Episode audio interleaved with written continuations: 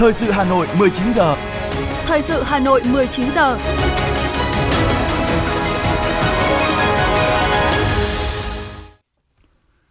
Mời quý vị và các bạn nghe chương trình thời sự tối nay, thứ ba ngày mùng 10 tháng 10 năm 2023 của Đài Phát thanh và Truyền hình Hà Nội. Thưa quý vị và các bạn, những ngày mùa thu lịch sử năm 1954, người Hà Nội náo nức chào đón đoàn quân trở về tiếp quản thủ đô. Cờ đỏ sao vàng tung bay khắp phố phường, đánh dấu ngày thủ đô được hoàn toàn giải phóng. 69 năm trôi qua, Hà Nội vươn mình vượt qua mọi gian nan, thử thách, tạo những bước đột phá lớn trong phát triển kinh tế xã hội, xây dựng và quản lý đô thị, an sinh xã hội. Một Hà Nội văn minh hiện đại nhưng vẫn giữ trong mình những di tích lịch sử gắn liền với sự phát triển của thủ đô. Trong chương trình thời sự kỷ niệm 69 năm ngày giải phóng thủ đô hôm nay, sẽ được cùng quý thính giả nhìn lại những thành tựu nổi bật của Hà Nội 69 năm qua, cùng với đó là cảm xúc của người dân thủ đô tại những di tích lịch sử gắn liền với mùa thu năm 1954. Phần tin trong nước và thế giới hôm nay sẽ có những sự kiện nổi bật sau đây. Hà Nội phát động đợt thi đua nước rút, hoàn thành các chỉ tiêu, nhiệm vụ chuyển đổi số năm 2023. Bộ Nội vụ đề xuất tiếp tục tăng lương sau năm 2024. Hà Nội xuất hiện ổ dịch tay chân miệng tại trường mầm non. Gaza hứng đòn, giáng trả, tối hậu thư từ Hamas và cơ hội ngừng bắn. Doanh nghiệp bất động sản lớn nhất Trung Quốc tuyên bố có thể vỡ nợ và sau đây sẽ là nội dung chi tiết. Thưa quý vị và các bạn, trong suốt con đường hình thành và phát triển hàng ngàn năm của Hà Nội, ngày giải phóng thủ đô mùng 10 tháng 10 năm 1954 được ghi nhận là mốc son lịch sử, là bản hùng ca trong thời đại Hồ Chí Minh. Trải qua 69 năm với bao thăng trầm của lịch sử, Đảng bộ, chính quyền, nhân dân thủ đô đã anh dũng chiến đấu, chiến thắng giặc ngoại xâm, luôn biết tranh thủ thời cơ, vận hội, vượt qua khó khăn, thách thức để đổi mới và phát triển.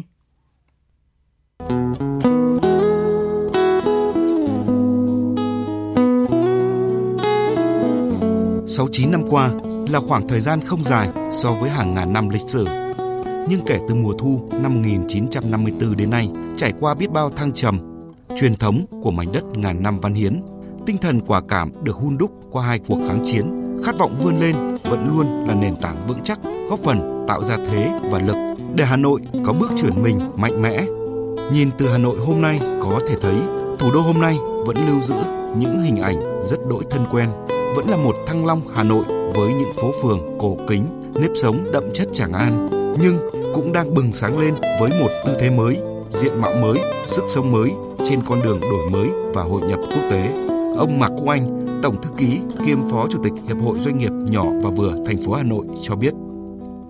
Sự phát triển ờ, của Hà Nội ờ, chúng tôi đánh giá là những đơn vị ờ, dẫn đầu tạo ra các cái xu hướng mới bằng khi mà áp dụng các cái công nghệ hiện đại đã Ờ, phát triển ra các cái nơi mà có cái hàm lượng ờ, trí tuệ cao ờ, và Hà Nội cũng là đơn vị dẫn đầu trong cái xu hướng tạo thành cái chuỗi giá trị cung ứng không chỉ tại thị trường nội địa mà cả các cái thị trường trong khu vực và trên thế giới.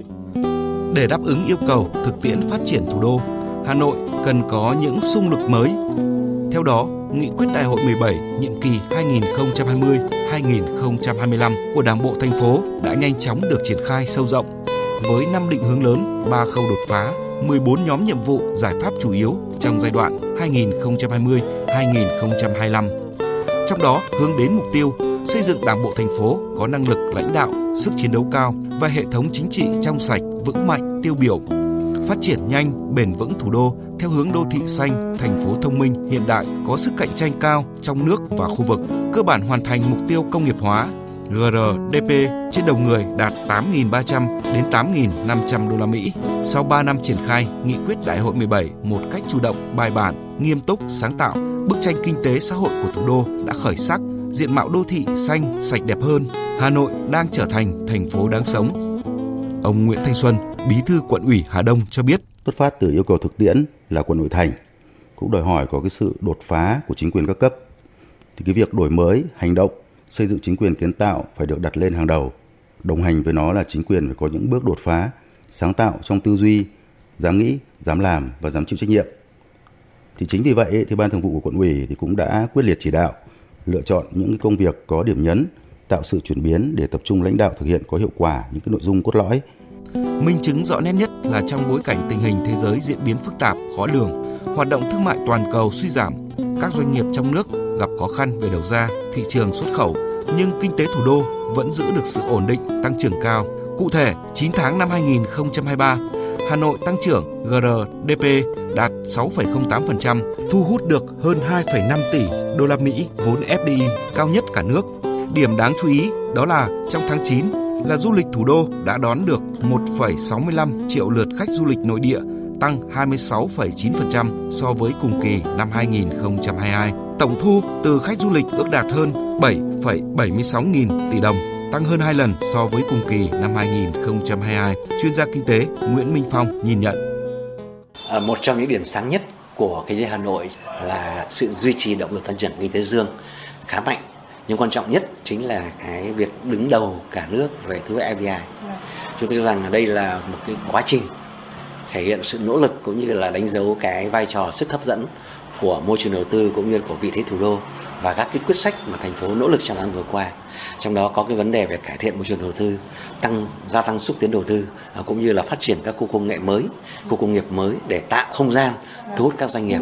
Hơn bao giờ hết, Hà Nội luôn mang khát vọng hóa rồng với dáng vóc của một thủ đô giàu đẹp, văn minh, ngang tầm khu vực.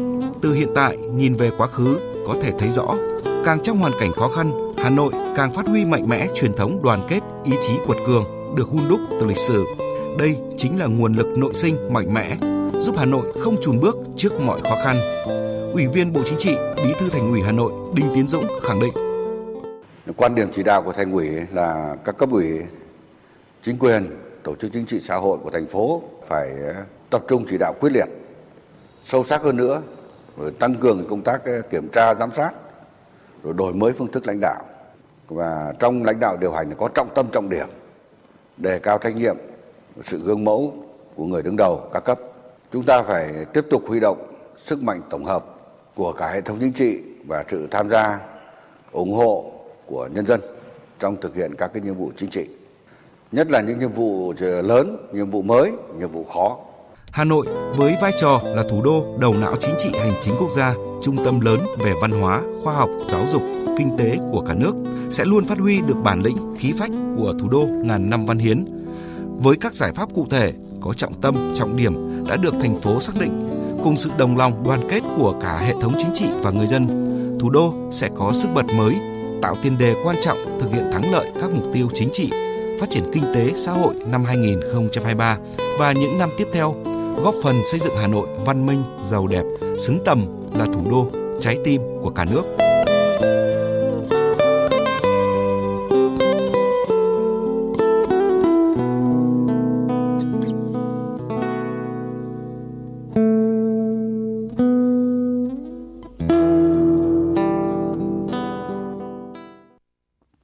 Mời quý vị và các bạn nghe tiếp phần tin. Thưa quý vị và các bạn, sáng nay, quận ủy, hội đồng nhân dân, ủy ban nhân dân, ủy ban mặt trận tổ quốc Việt Nam quận Long Biên tổ chức lễ gắn biển công trình cấp thành phố và cấp quận chào mừng 69 năm ngày giải phóng thủ đô, mùng 10 tháng 10 năm 1954, mùng 10 tháng 10 năm 2023, kỷ niệm 20 năm thành lập quận Long Biên, Ủy viên Trung ương Đảng, Phó Bí thư Thường trực Thành ủy Hà Nội Nguyễn Thị Tuyến tham dự buổi lễ.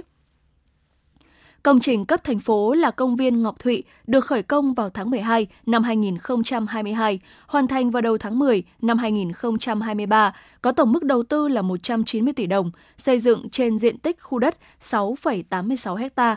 Công viên hoàn thành góp phần tạo điểm nhấn về kiến trúc và cảnh quan đô thị, tạo nên không gian xanh sạch đẹp hiện đại, hứa hẹn là điểm vui chơi, tổ chức các hoạt động văn hóa văn nghệ, thể dục thể thao thường xuyên, đáp ứng nhu cầu sinh hoạt văn hóa, tinh thần ngày càng cao của nhân dân. Công trình cấp quận là chùa Xuân Đỗ Hạ, phường Cự Khối, quận Long Biên và tuyến đường 25m nối từ đê sông Hồng đến đường gom cầu Thanh Trì, phường Cự Khối. Dự án tu bổ tôn tạo di tích nghệ thuật chùa Xuân Đỗ Hạ được Hội đồng Nhân dân quận Long Biên thông qua với tổng mức đầu tư là 31,96 tỷ đồng. Sau khi được tu bổ, chùa Xuân Đỗ Hạ sẽ là nơi tổ chức các hoạt động tôn giáo tín ngưỡng, các hoạt động văn hóa lịch sử, sinh hoạt của nhân dân, đồng thời cũng là nơi các Phật tử nhân dân trong và ngoài địa phương đến tham quan, hành lễ. Chào mừng kỷ niệm 69 năm ngày giải phóng thủ đô, sáng nay tại huyện Thạch Thất, Ban quản lý dự án đầu tư xây dựng công trình dân dụng thành phố Hà Nội tổ chức khởi công xây dựng tuyến đường cao tốc Đại lộ Thăng Long, đoạn nối từ quốc lộ 21 đến cao tốc Hòa Lạc, Hòa Bình. Ủy viên Trung ương Đảng, Phó Bí thư Thành ủy, Chủ tịch Ủy ban nhân dân thành phố Hà Nội Trần Sĩ Thành tới dự. Dự án có chiều dài khoảng 6,7 km, mặt cắt ngang 120 đến 180 m. Điểm đầu kết nối với nút giao Hoa Thị giữa đại lộ Thăng Long với quốc lộ 21 tại xã Thạch Hòa, huyện Thạch Thất.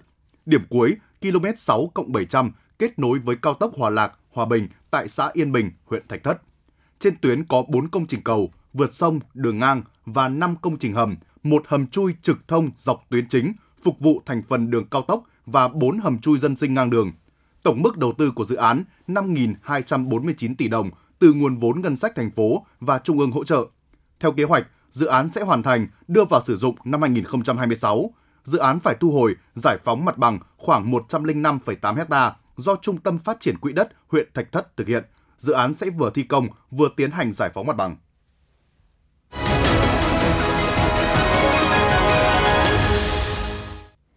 Thưa quý vị, cầu Long Biên với 121 năm tuổi là cầu bắc qua ba thế kỷ, giữ một giá trị vô cùng quan trọng mà không một cây cầu nào thay thế được của Hà Nội. Những ký ức về một thời đạn bom, một thời hòa bình của Hà Nội vẫn lắng động trên từng nhịp cầu. Nhân sự kiện Ngày Giải phóng Thủ đô, mời quý vị cùng nghe phóng sự do phóng viên Hoa Mai thực hiện có nhan đề Cầu Long Biên, nơi hiện tại nối liền quá khứ. Ông Nguyễn Văn Khang năm nay đã 77 tuổi, một người sinh ra và lớn lên ở quận Hoàn Kiếm, Hà Nội. Bây giờ do tuổi đã cao, thi thoảng khi có dịp ông mới đến cầu Long Biên, chứ không thể thường xuyên như những năm trước. 121 năm sừng sững, những nhịp thép cầu Long Biên không còn nguyên vẹn bởi bom đạn một thời, nay lại điểm màu thời gian.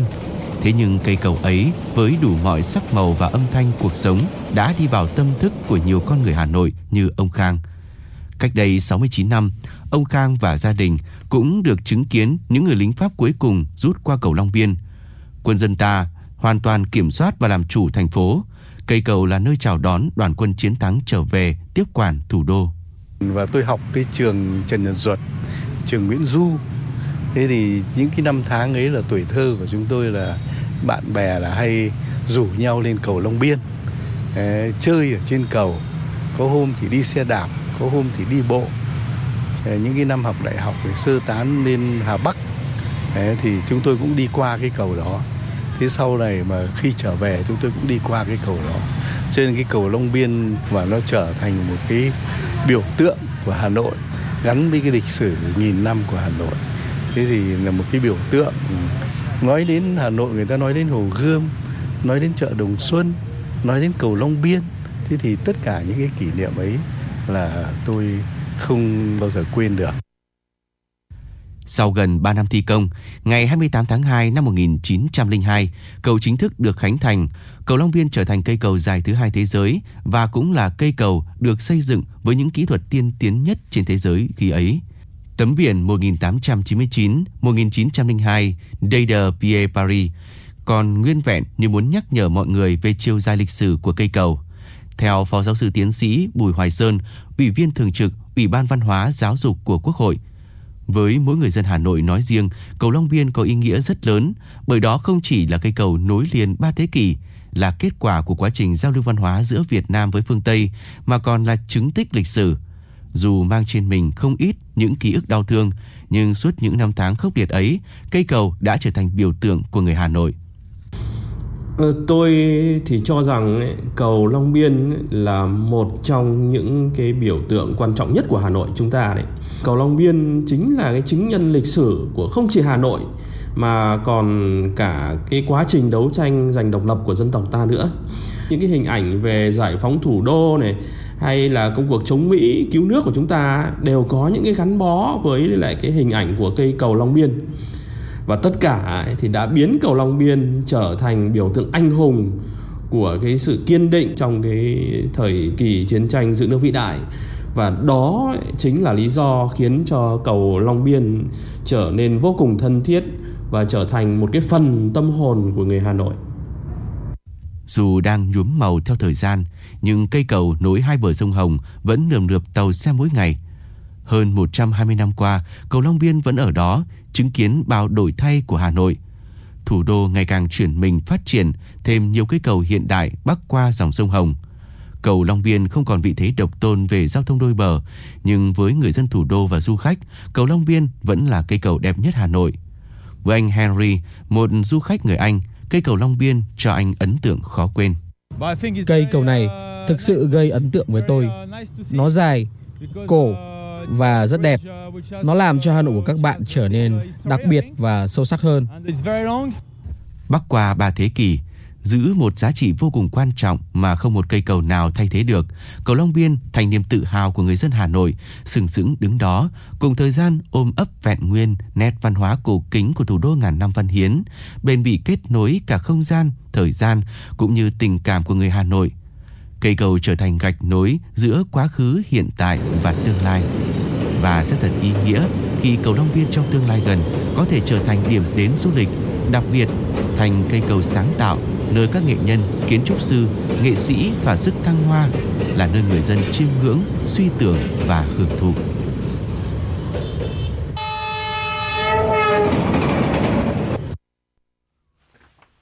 Thưa quý vị và các bạn, vẻ đẹp của 36 phố phường Hà Nội không chỉ đến từ cảnh sắc hay kiến trúc cổ kính mà còn ở những con phố, những nghề xưa cũ, là tình yêu của những người gắn bó với Hà Nội, làm nên nét riêng của thủ đô ngàn năm văn hiến, cho dù nhịp sống hiện đại có đổi thay thế nào.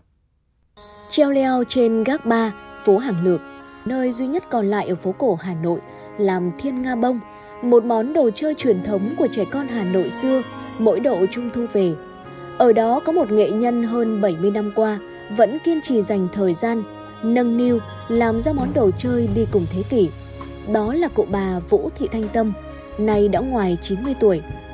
Thời gian thay đổi, những món đồ chơi cũ giờ không được ưa chuộng bằng những thứ đồ chơi hiện đại. Nhưng không vì thế mà những người cũ bỏ đi nghề cũ. Họ vẫn cố gắng sáng tạo, hòa nhập. Mỗi mùa trung thu đến và qua đi, bà Tâm luôn tự hỏi liệu đây có phải là những con thiên nga bông cuối cùng hay không? Hỏi là trả lời, và bà lại lặng thầm sống trọn tình yêu với những thứ vốn quý của người Hà Nội xưa. Những cái này thì không ai làm nữa, không thu nhập được bao nhiêu, mà công thì nhiều, không đáng bao nhiêu người ta bỏ hết. Là vì nhà bà không phải là kinh doanh, chỉ là làm thêm thôi. Này làm thì lâu nhá, mà làm thì không không phải có cái chỗ để không gian để nó không tập trung được một chỗ có nhiều cái lãng hoa nó sẽ hỏng hay gãy, cho nên là không làm được mấy. Mấy cái năm trước mà làm nhiều thì phải treo hết cả lên. Nhắc đến cái chơi rồi thì phải nhắc đến cái mặc nữa. Trang phục của những người Hà Nội xưa, đặc biệt là những người phụ nữ, thì không chỉ đơn thuần là cái áo, cái quần hàng ngày, mà còn gửi gắm ở đó những bài học sâu sắc về nếp sống, về cốt cách. Chẳng thơm cũng thể hoa nhài, dẫu không thanh lịch cũng người chàng An. Những bức ảnh Hà Nội xưa thường làm người ta hoài niệm về vẻ đẹp của người con gái với chiếc áo dài. Áo dài không chỉ đơn giản là trang phục mà nó gửi gắm những giá trị về nếp sống, phong tục, văn hóa của người Hà Nội. Trường Trưng Vương vốn là trường Đồng Khánh xưa, nơi chỉ dành cho các nữ sinh học tập. Tại đây những bức ảnh có tuổi đời gần trăm năm được treo trang trọng trong phòng truyền thống. Những cô học trò ngày ấy đều mặc áo dài, nhiều người tô điểm bằng khăn vấn nền nã. Nhà giáo Nguyễn Thị Xuyến, cựu nữ sinh trường Đồng Khánh chia sẻ. Có khách đến chơi cũng phải mặc cái áo dài, tiếp khách cũng phải mặc áo dài, đi ra khỏi nhà là phải mặc áo dài rồi. Mà áo dài là phải nghiêm chỉnh, cài cúc cái rất là là là nó thẳng phiu. Còn với nhà giáo nhân dân Lê Hồng Sâm, nay đã gần 90 tuổi, trở về trường xưa, nhìn ngắm những bức ảnh cũ đưa bà quay lại những ký ức tuổi thơ với những bài học giản dị từ chiếc áo dài học trò, làm nên nếp sống chuẩn mực của người phụ nữ Hà Thành xưa. Gia đình của chúng tôi và các bạn học thì đồ đạc rất là đơn sơ và sinh hoạt không cầu kỳ. Thế nhưng ra khỏi nhà thì phải mặc áo dài. Đấy là một trong những cách cư xử mà thể hiện cái, cái lòng tôn trọng của mình đối với những người khác và cũng là tôn trọng bản thân mình. Nhìn lại chuyện xưa để mỗi người chúng ta, đặc biệt là những người trẻ thêm trân trọng và càng khơi dậy trách nhiệm giữ gìn những nét văn hóa đẹp của Hà Nội trong thời kỳ hội nhập và phát triển hiện nay. Chúng ta đang sống trong ngày tháng 10 lịch sử, giữa nắng vàng, dưới tiết trời thu trong xanh, cờ đỏ sao vàng cùng băng rôn khẩu hiệu chào mừng kỷ niệm 69 năm giải phóng thủ đô đỏ rực, tung bay trên mỗi con đường ngõ phố của thủ đô. Những hình ảnh đặc trưng tạo nên cái hồn rất riêng của Hà Nội đang được chép lại bởi những nghệ sĩ đến từ nhóm ký họa đô thị Hà Nội. Ra đời từ cuối năm 2016, nhóm ký họa đô thị Hà Nội hiện có khoảng 5.000 thành viên. Họ tự nguyện nhận sứ mệnh ôm trọn cả thủ đô vào tranh. Chị Nguyễn Thu Hằng, nhóm ký họa đô thị Hà Nội chia sẻ. Đa phần thì sẽ là vẽ ờ, nội thành Hà Nội lưu giữ lại những cái khoảnh khắc đẹp nhất của những công trình kiến trúc ở Hà Nội vào cái thời điểm mà mình có còn còn có thể nhìn thấy được nó. Và tôi cũng xin được công bố giải thưởng lớn vì tình yêu Hà Nội năm nay được trao cho đạo diễn, nghệ sĩ nhân dân Đặng Nhật Minh. Còn với đạo diễn Đặng Nhật Minh, dấu ấn Hà Nội đã trở thành một phần quan trọng trong sự nghiệp từ văn chương đến điện ảnh của ông, với những tác phẩm đi cùng năm tháng và mang đậm màu sắc Hà Nội. Ba bộ phim Hà Nội mùa đông năm 1946, Mùa ổi, Hoa nhài, đạo diễn Đặng Nhật Minh đã dẫn dắt người xem đi suốt chiều dọc lịch sử Hà Nội từ ngày giải phóng thủ đô năm 1954 đến nay và ông lại đưa người xem đi theo chiều ngang đến từng số phận con người. Ông vừa vinh dự nhận giải thưởng lớn Bùi Xuân Phái vì tình yêu Hà Nội vì đã có những cống hiến xuất sắc bằng những tác phẩm điện ảnh và văn học thấm đẫm giá trị lịch sử và nhân văn về Hà Nội. Cảm xúc của tôi thì chỉ gói gọn trong cái từ là hạnh phúc, vô cùng hạnh phúc. Tại vì Hà Nội từ lâu đã là tình yêu của tôi, ở trong tim tôi này. Thì hôm nay được cái giải thưởng này là giải thưởng này mang tên là vì tình yêu Hà Nội thì tôi cảm thấy rất hạnh phúc. Tình yêu Hà Nội là thứ tình cảm không dễ gì đong đếm được. Hà Nội không của riêng những người đang sống và làm việc ở thủ đô mà ở trong tất cả những trái tim yêu mến đất nước này. Mỗi người đều có cách thể hiện của riêng mình và trong mỗi tác phẩm, mỗi ý tưởng, mỗi việc làm cho Hà Nội đều hiện hữu, gửi gắm và thấm đẫm trong đó tình yêu dành cho Hà Nội.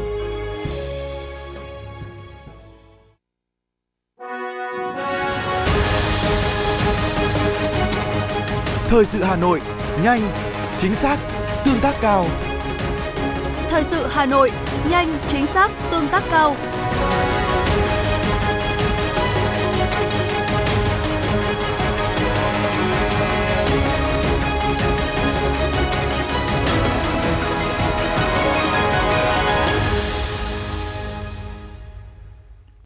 Thưa quý vị và các bạn, hưởng ứng ngày chuyển đổi số quốc gia mùng 10 tháng 10 năm 2023 với chủ đề khai thác dữ liệu số để tạo ra giá trị.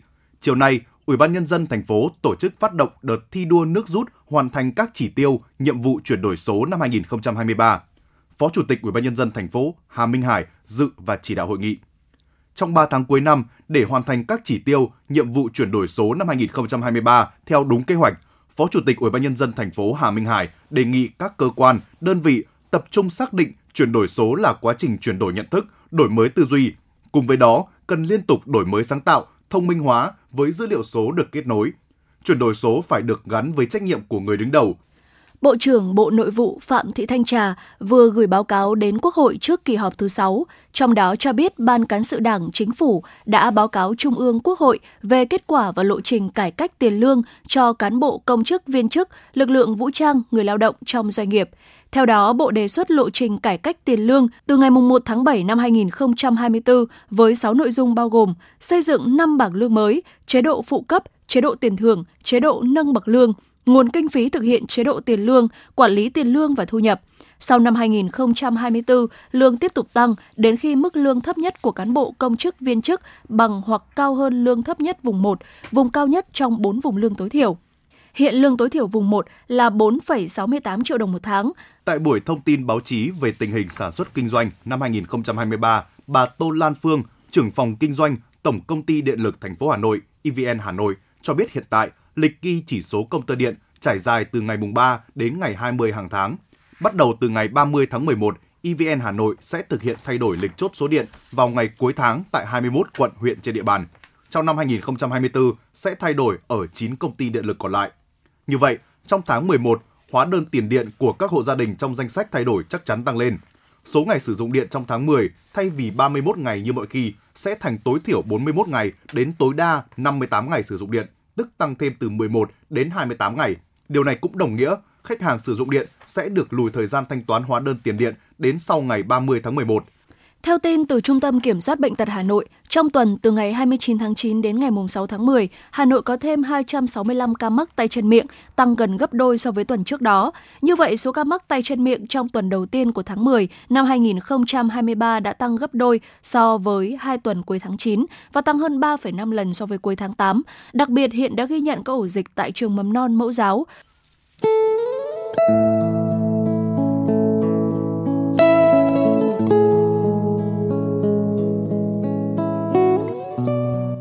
Một cuộc thi có bề dày truyền thống gần 30 năm. Một khởi đầu của các diva làng nhạc Việt. Là bệ phóng cho nhiều tài năng âm nhạc. Tiếng hát truyền hình Hà Nội đã trở lại mùa thi 2023 với tên gọi Tiếng hát Hà Nội với 4 vòng thi. Các thí sinh từ khắp mọi miền Tổ quốc được thử sức tranh tài trong 3 phong cách âm nhạc, thính phòng, dân gian, nhạc nhẹ với cơ hội được vinh danh và tỏa sáng Vòng chung kết được tổ chức ngày 28 tháng 10 năm 2023 tại thủ đô Hà Nội. Giải nhất cuộc thi trị giá 200 triệu đồng. Các giải nhì, giải ba và giải chuyên đề đều có giá trị cao và được các nhà tài trợ trao thêm những giải thưởng đặc biệt. Tiếng hát Hà Nội 2023, một cuộc thi, một cơ hội so tài và tỏa sáng. Tiếng hát Hà Nội, chấp cánh cho các tài năng. Trân trọng cảm ơn tập đoàn Vingroup và các công ty thành viên đã đồng hành cùng chương trình.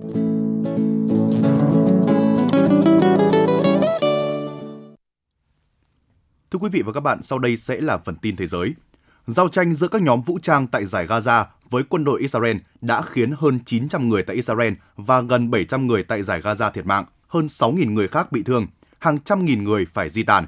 Bước sang ngày thứ tư, Israel vẫn tiếp tục các màn không kích đáp trả, khiến Gaza tổn thất lớn, 22 quốc gia trên thế giới đã thông báo có công dân thiệt mạng và mất tích trong cuộc tấn công bất ngờ của Hamas nhằm vào Israel hôm 7 tháng 10.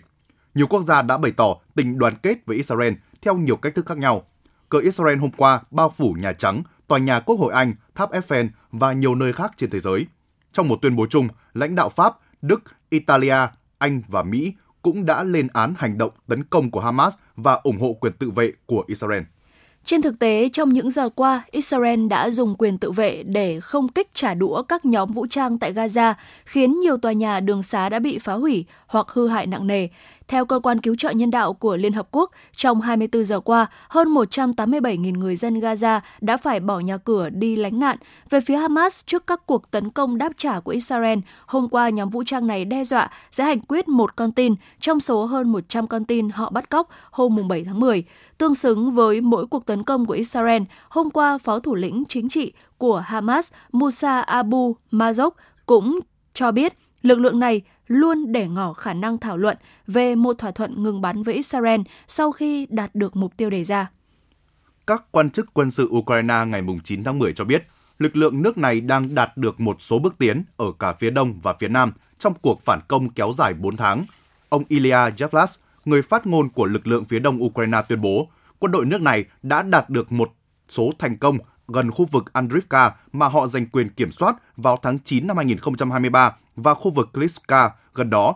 Hiện Kiev đang chuẩn bị ứng phó với tình huống Nga tiến hành chiến dịch tập kích bằng máy bay không người lái quy mô lớn nhằm vào cơ sở hạ tầng năng lượng của nước này trong mùa đông. Country Garden là nhà phát triển bất động sản tư nhân lớn nhất Trung Quốc, từng được coi là một doanh nghiệp bất động sản khỏe mạnh và đã trụ vững trong giai đoạn đầu của khủng hoảng bất động sản Trung Quốc. Tuy nhiên ngày hôm nay, nhà phát triển bất động sản này cho biết có thể họ sẽ không thực hiện được tất cả nghĩa vụ thanh toán nợ nước ngoài, bao gồm cả các khoản nợ phát hành bằng đồng đô la Mỹ. Tuần tới, Country Garden sẽ phải đối mặt với một thử thách lớn khi toàn bộ khoản nợ nước ngoài của họ có thể bị coi là vỡ nợ nếu không thanh toán khoản lãi trái phiếu trị giá 15 triệu đô la Mỹ vốn đào hạn vào tháng 9 và hết thời gian ân hạn 30 ngày vào hôm 17 tháng 10.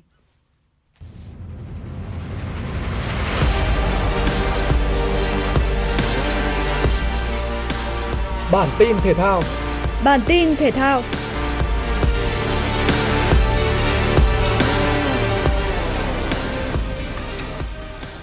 Giải bóng truyền U23 quốc gia năm 2023 diễn ra tại nhà thi đấu, Trung tâm huấn luyện và thi đấu thể thao tỉnh Bình Phước với 4 cặp đấu gồm Nam Biên Phòng gặp Nam Đà Nẵng, Nam Bến Tre gặp Nam Công an thành phố Hồ Chí Minh, Nữ Hà Nội gặp Nữ Thái Bình, Nữ Vĩnh Long gặp Nữ thành phố Hồ Chí Minh. Trận đấu giữa Nam Biên Phòng và Nam Đà Nẵng đã mang đến bữa tiệc bóng truyền cho người hâm mộ. Sau hơn một giờ thi đấu, đội bóng khoác màu áo lính đã giành chiến thắng chung cuộc. Tỷ số các set lần lượt là 25-20, 25-22 và 25-20. Ở cặp đấu giữa nữ Hà Nội gặp nữ Thái Bình, trước sự cổ vũ nhiệt tình của khán giả Bình Phước, các nữ vận động viên trẻ đã thi đấu nhiệt huyết, giành từng điểm số. Đặc biệt, set thứ hai có thời điểm bị dẫn trước 8 điểm, tuy nhiên bằng tinh thần thi đấu tuyệt vời. Các cô gái đến từ đất lúa đã có cú ngược dòng ngoạn mục để giành chiến thắng với tỷ số 27-25. Sang set 3, các cô gái đến từ thủ đô đã thi đấu chắc chắn, cùng với sự bùng nổ của các chủ công nên đã giành chiến thắng 25-20. Ở set thi đấu sau đó, một lần nữa đội nữ Thái Bình đã thi đấu bùng nổ để giành chiến thắng 25-23 và san bằng cách biệt 2-2. Hòa nhau sau 4 set, hai đội bước vào thi đấu set thứ 5 để tìm ra đội giành chiến thắng chung cuộc. Với thể lực sung mãn cùng bản lĩnh thi đấu, đội nữ Hà Nội đã giành chiến thắng 15-8, thắng chung cuộc với tỷ số 3-2. Dự báo thời tiết đêm nay và ngày mai, khu vực trung tâm thành phố Hà Nội, mây thay đổi, đêm không mưa, ngày nắng, gió đông bắc cấp 2, cấp 3, đêm và sáng sớm trời lạnh, nhiệt độ cao nhất từ 28 đến 30 độ, nhiệt độ thấp nhất từ 22 đến 24 độ. Khu vực phía Bắc Hà Nội mây thay đổi đêm không mưa, ngày nắng, gió đông bắc cấp 2 cấp 3, đêm và sáng sớm trời lạnh, nhiệt độ cao nhất từ 27 đến 29 độ, nhiệt độ thấp nhất từ 21 đến 23 độ. Khu vực phía Tây Hà Nội mây thay đổi đêm không mưa, ngày nắng, gió đông bắc cấp 2, đêm và sáng sớm trời lạnh, nhiệt độ cao nhất từ 28 đến 30 độ, nhiệt độ thấp nhất từ 21 đến 23 độ. Khu vực phía Nam Hà Nội mây thay đổi đêm không mưa, ngày nắng, gió đông bắc cấp 2 cấp 3, đêm và sáng sớm trời lạnh, nhiệt độ cao nhất từ 27 đến 29 độ, nhiệt độ thấp nhất từ 22 đến 24 độ. Quý vị và các bạn vừa nghe chương trình thời sự của Đài Phát thanh và Truyền hình Hà Nội, chỉ đạo nội dung Nguyễn Kim Khiêm, chỉ đạo sản xuất Nguyễn Tiến Dũng, chịu trách nhiệm tổ chức sản xuất Lưu Hường, tổ chức sản xuất thủy Chi, đạo diễn Kim Oanh, phát thanh viên Quế Đức Thu Minh cùng kỹ thuật viên Quang Ngọc thực hiện. Hẹn gặp lại quý vị trong chương trình thời sự sau.